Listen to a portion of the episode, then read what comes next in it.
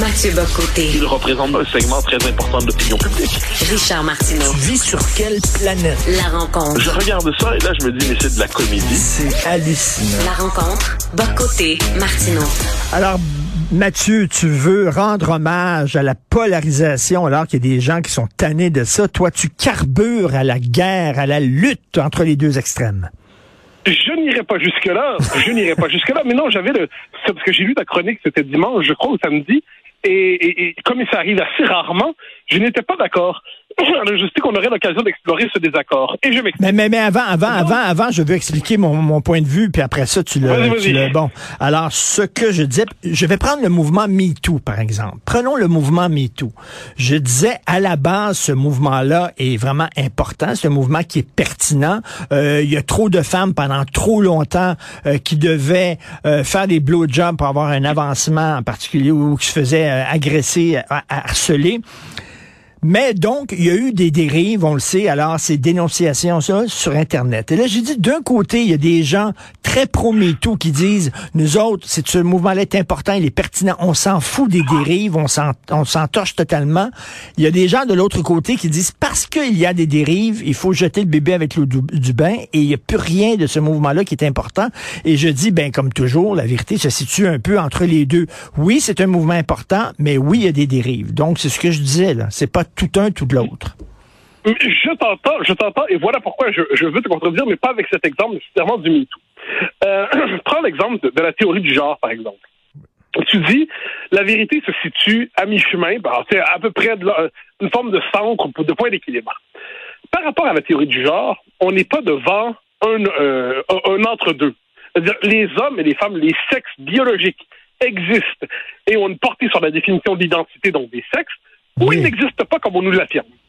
Or, or, pour moi, ils existent. On n'est pas devant une option sur le mode euh, on, va, on va en donner un peu à ceux qui disent qu'il existe, pardon, et un peu à ceux qui disent qu'il n'existe pas. À l'arrière, si tu me dis oui, mais il faut la réflexion, la- le, le lieu de la non-polarisation, c'est de dire les sexes biologiques existent, mais par ailleurs, ils ne conditionnent pas l'ensemble de l'existence.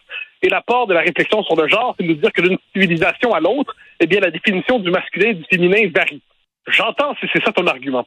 Mais moi, je te dis que si on est pris dans une situation aujourd'hui où l'idéologie woke, on l'appelle comme ça, ou le néoprogressisme, sont à ce point puissants, sont à ce point dominants qu'on a besoin, je crois, non pas pour le plaisir de la polarisation, non pas pour le plaisir de la querelle et du combat, mais on a besoin d'un moment de s'arracher de la toute-puissance de cette idéologie en n'acceptant pas le, deal qu'il nous propose, c'est-à-dire de faire des corrections internes à son idéologie sans jamais remettre en question son principe. Autre exemple, le multiculturalisme. On nous dit, bon, OK, vous ne serez pas multiculturaliste, mais vous, pouvez- vous pouvez être interculturaliste. Donc, c'est une nuance à l'intérieur de la théorie. Moi, je dis non, est-ce qu'on a le droit de s'extraire de cette théorie, tout simplement, en disant que j'en refuse les fondements? Je refuse les fondements de la théorie du genre, qui consiste à abolir les sexes biologiques. Je refuse les fondements du multiculturalisme, qui consiste à dire que une culture d'accueil n'est qu'une culture parmi d'autres dans une société plurielle. Je refuse les fondements, euh, par exemple, de l'écriture inclusive, qui nous dit que le- la langue française serait fondamentalement discriminatoire et sexiste, et par la révélation de l'écriture inclusive, on, ce serait Mais- de réécrire l'ensemble de la littérature. Mais, mais on se rejoint là parce que moi, la, des principes qu'il faut refuser. Moi, la théorie du genre, je le vois justement comme une dérive, une dérive du mouvement qui est l'ouverture aux minorités, puis tout ça. Moi, je crois qu'effectivement, il y a des gens qui sont mal à l'aise dans leur corps, et toi, tu, tu l'as déjà dit. Bon, mais de là à dire que euh, il n'y a pas, euh, il n'y a plus d'hommes, il n'y a plus de femmes, ça, c'est complètement du délire. Donc Mais- mais tu ça, vois, ça, c'est une qui fait des- dérive. Qui fait des concessions?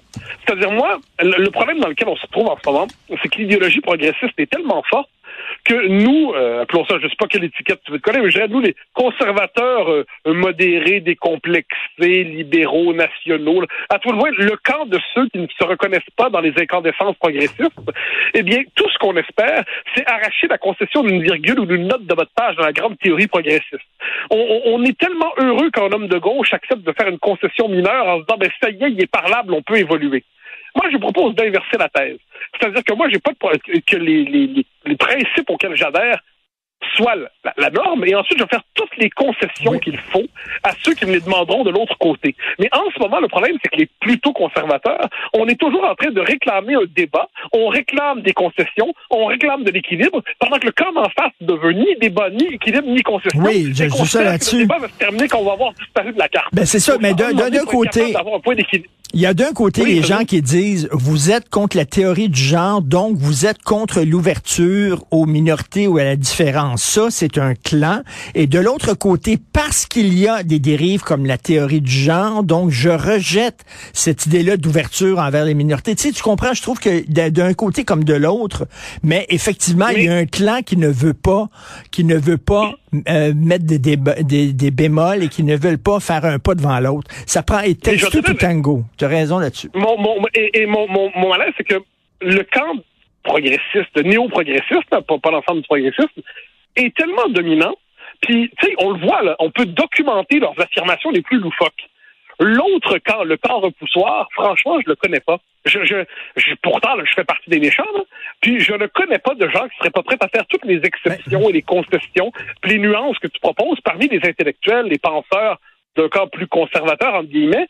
Je vois ça. Je trouve chez eux partout, chaque fois, la possibilité théorique et appliquée de la concession. Pourquoi? Le progressisme, le néo-progressisme fonctionne sur le mode de la révélation religieuse.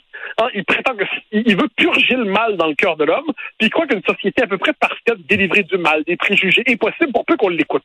Les conservateurs savent au fond d'eux-mêmes qu'aucune société parfaite n'est possible et que même dans le cœur le plus vertueux se cache quand même son petit, sa petite quantité de haine, de, de médiocrité, de jalousie, de ressentiment. Et puisque nous savons qu'aucune société parfaite n'est possible, nous savons que même notre idéologie est imparfaite et a besoin d'être corrigée par un point de vue contradictoire. Ça, je l'accepte fondamentalement. Mais ce que je constate trop souvent, c'est que notre camp commence le combat avec un point d'interrogation, alors que le camp en face le commence avec trois points d'exclamation. J'aime bien. Lorsque, je- lorsque le débat commence comme ça, on n'a aucune chance de même l'emporter un petit peu.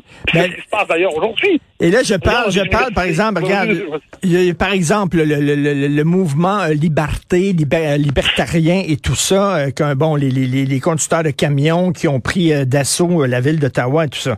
Je dis, euh, dans tout mouvement extrémiste, il y a des débordements, il y a des dérapages, mais reste que ça pose des questions intéressantes. Ce mouvement-là, euh, poser des questions sur les limites euh, de, de, de- du pouvoir central, par exemple, sur, Oui, oui. nos, sur nos droits individuels, même si je suis absolument pas d'accord avec ce qu'ils ont fait. Mais ça, je te Reste que, à 100%.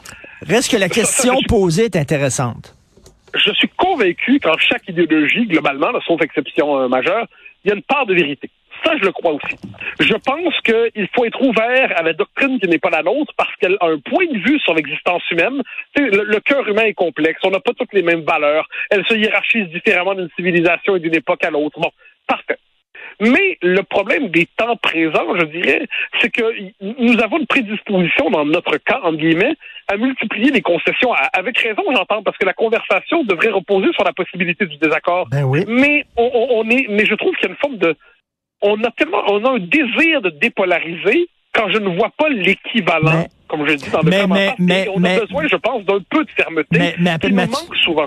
Mathieu, c'est pas parce que le camp d'en face refuse toute concession et refuse de euh, s'auto-interroger qu'on devrait faire pareil. Tu sais Et que... tu as absolument raison. Tu as absolument raison. Mais je te disais, mon désaccord, mon désaccord, oui, appelons ça comme ça, c'est que quelquefois, on, a, on se sent le besoin de faire des concessions alors qu'il n'y en aurait pas à faire. J'en donne Mhm. l'exemple de la, de la théorie du genre. Il n'y a pas de concession à faire sur le fait que les hommes et les femmes existent. À un moment donné, c'est un Ok. fait biologique. Euh, je, je, je- je- j'ai beau. ah non, ensuite, tu me dis la concession consiste à admettre que les gens qui sont dans une situation exceptionnelle, ils se sentent étrangers à leur corps, étrangers, puis il faut s'ouvrir à leur expérience puis les accompagner.